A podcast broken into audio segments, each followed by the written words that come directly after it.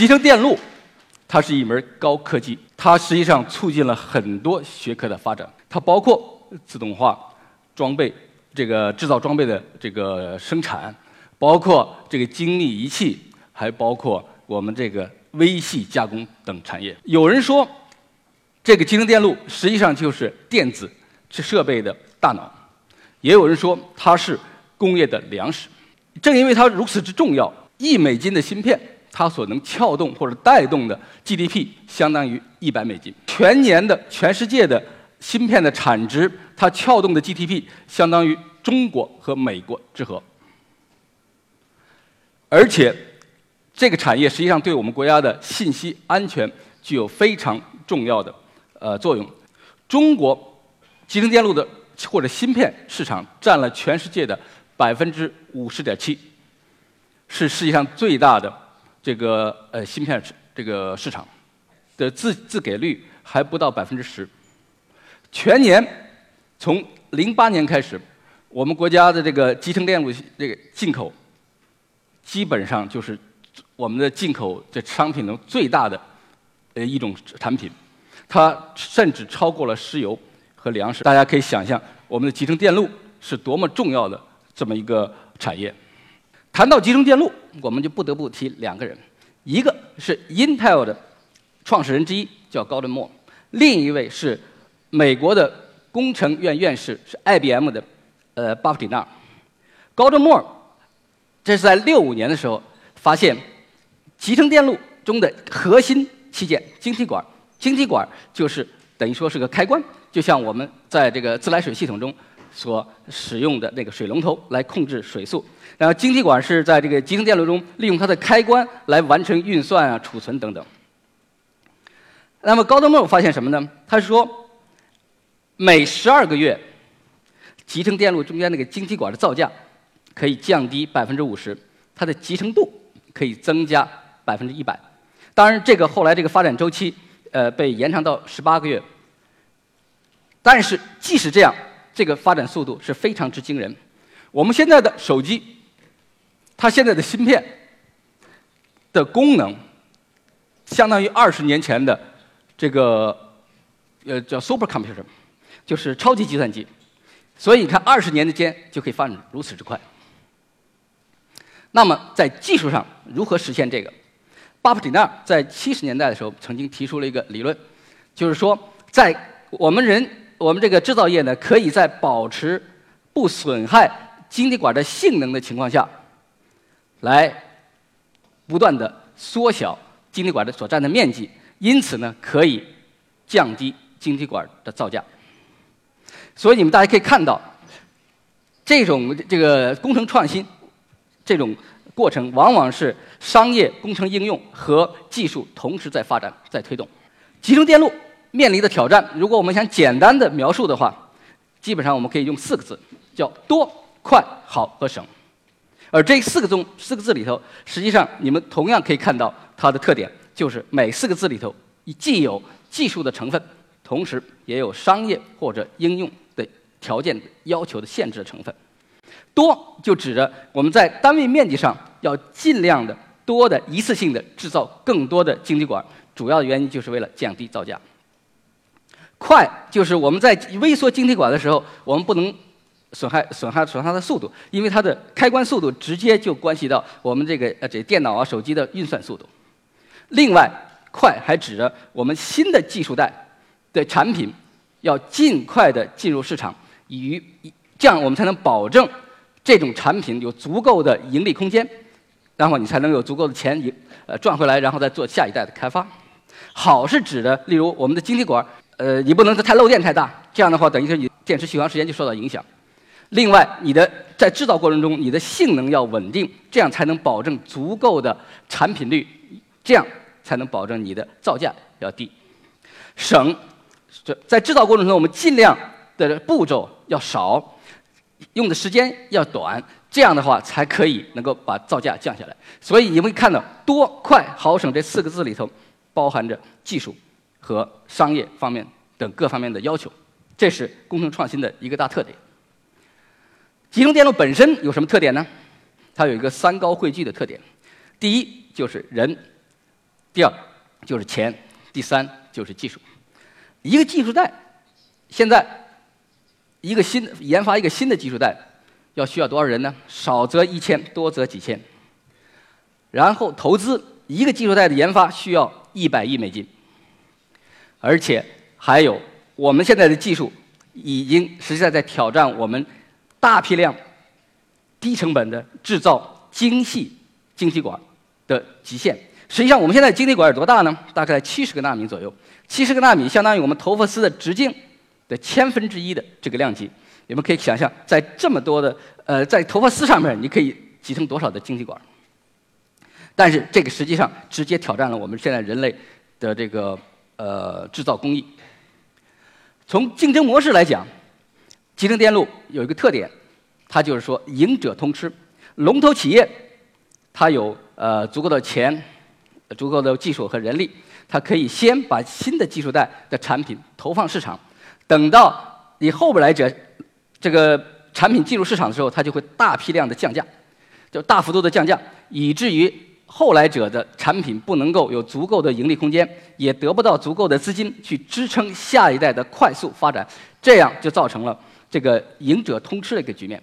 当然，对于中国的集成电路，还有一个呃国际封锁。就是国际上的最先进的机台是不能够进入中国的，也正因为如此，所以呢，作为后来者要追赶前者的时候，呃，许多国家呢和地区呢，实际上都有自己的政策来扶持自己的产业，也包括韩国啊、台湾啊，他们在他们的发展初期的时候都有很多优惠的政策。中国呢，在一四年六月份也出台了国家集成电路产业发展推进纲要，同时呢，也成立了一个。呃，一千二百亿的基金主要用于支持中国的这个集成电路的发展。既然是这样，那么我们某种意义上我们就必须要说，我们要呃组织一个国家的力量来做这个事情。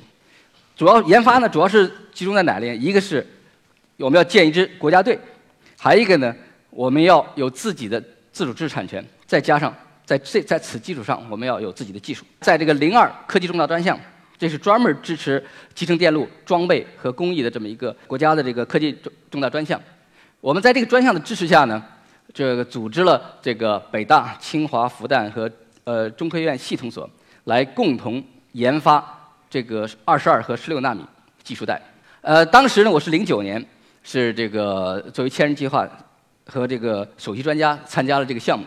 同时呢，我们呃还招了这个二十多位这个呃国外的专家来。我们有了这支队伍，那么下面这个问题就是我们要做什么？怎么做？在回答这个问题之前呢，我想跟大家呃看一些数据。我们就所用的手机，一台新的刚出刚刚刚出台的新的手机，一般它的呃售价是在四百到五百美金的样子。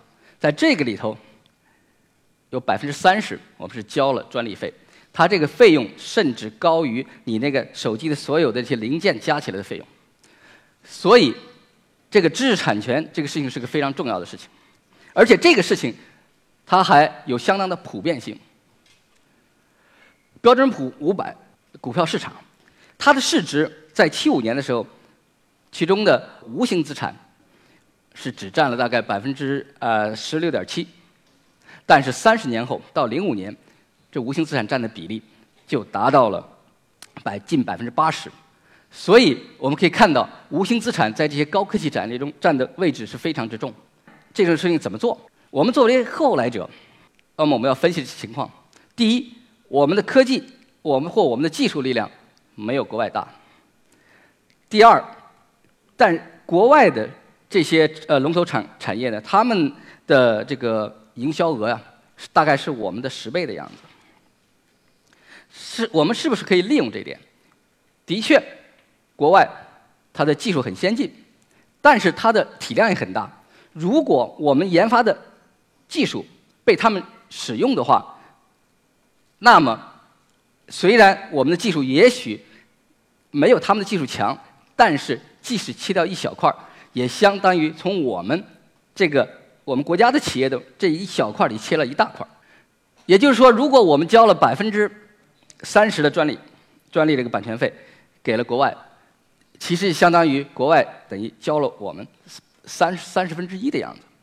因此，我们怎么来定我们的研发这个策略是很有讲究的。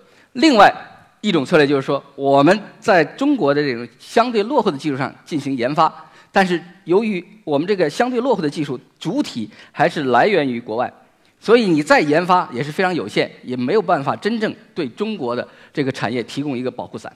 因此，我们更倾向于使用前者的策略，但是这里头有要求，就是我们能不能做到？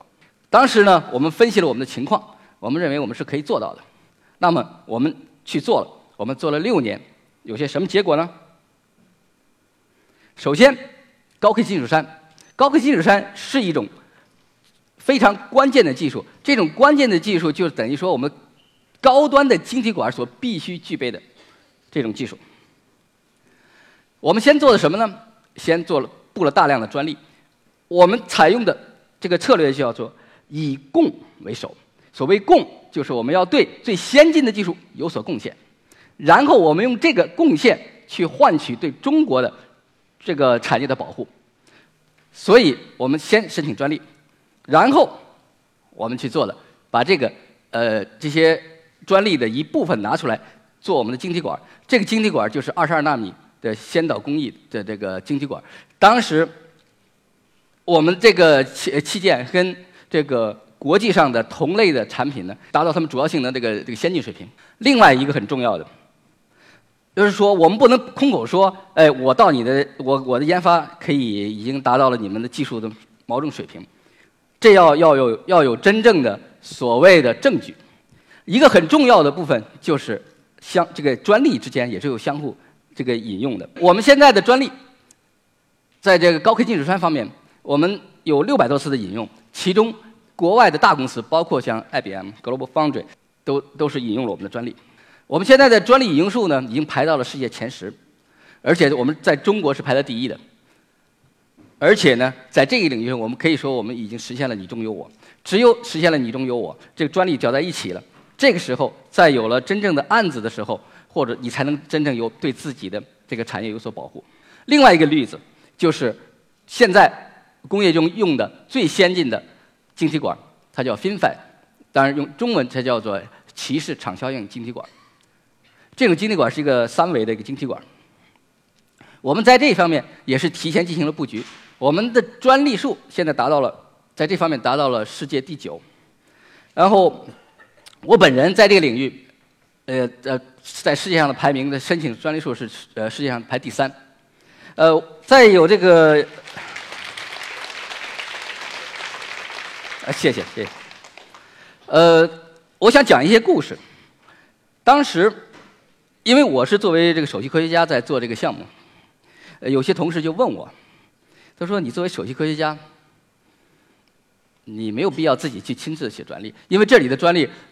作为第一发明者，我大概占了百分之三四十的样子。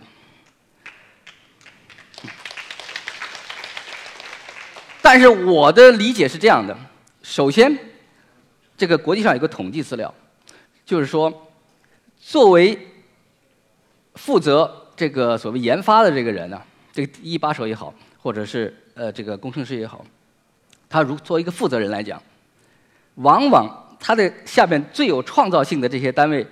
这个负责人有什么特点呢？他是，他不仅有个政策去推动这个研发，而且他是亲自的在做研发。所以呢，我自己感觉呢，实际上我有自己的解释。因为你在做一个决定的时候，你基本上是有是有什么样的？要要根据分析啊，理性的分析也好，模型也好，你或统计统计这个数据也好，你可以有一个分析。但是还有另外一条，就是。实际上，你有时候你根本不知道你自己的模型是怎么建立的，是怎么理解的。就是还有一种模型是不被理解的模型。我前面说那第一种模型是比比较容易传播的，你通过书可以看到的。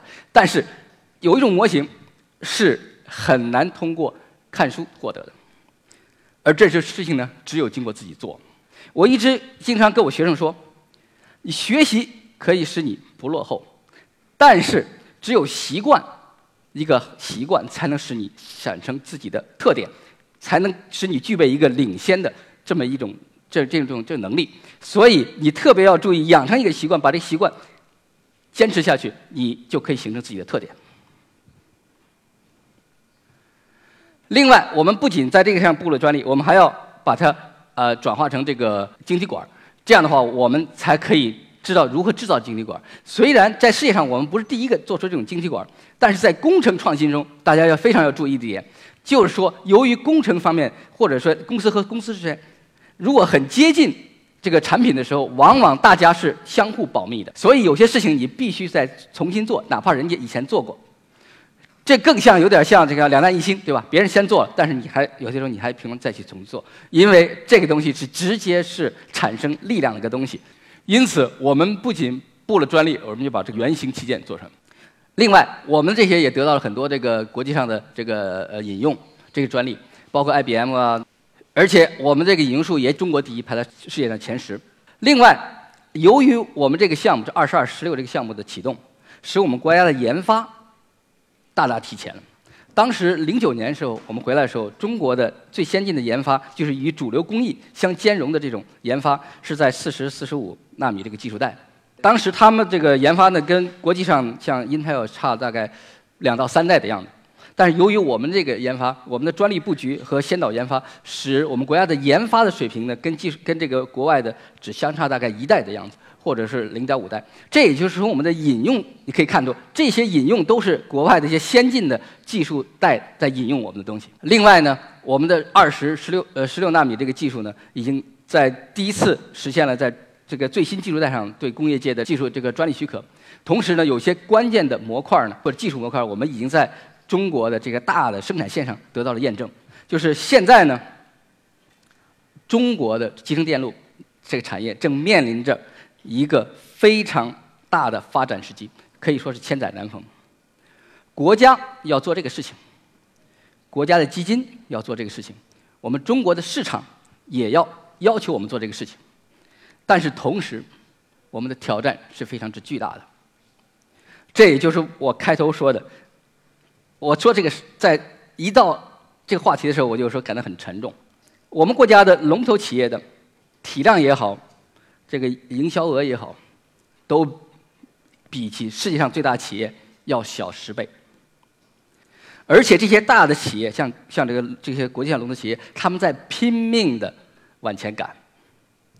举个例子，他们白天有一个研发队在做研发，他晚上还有一个研发队在研发。我们所处这个领域实际上是国际竞争非常之剧烈的一个领域，因此。我觉得我们需要大量的工程师、工程科学家和工商科学家来参与到这种竞争之中，来去设计和完成非常具有或者极具这个挑战性的工程创新的最后一公里。谢谢。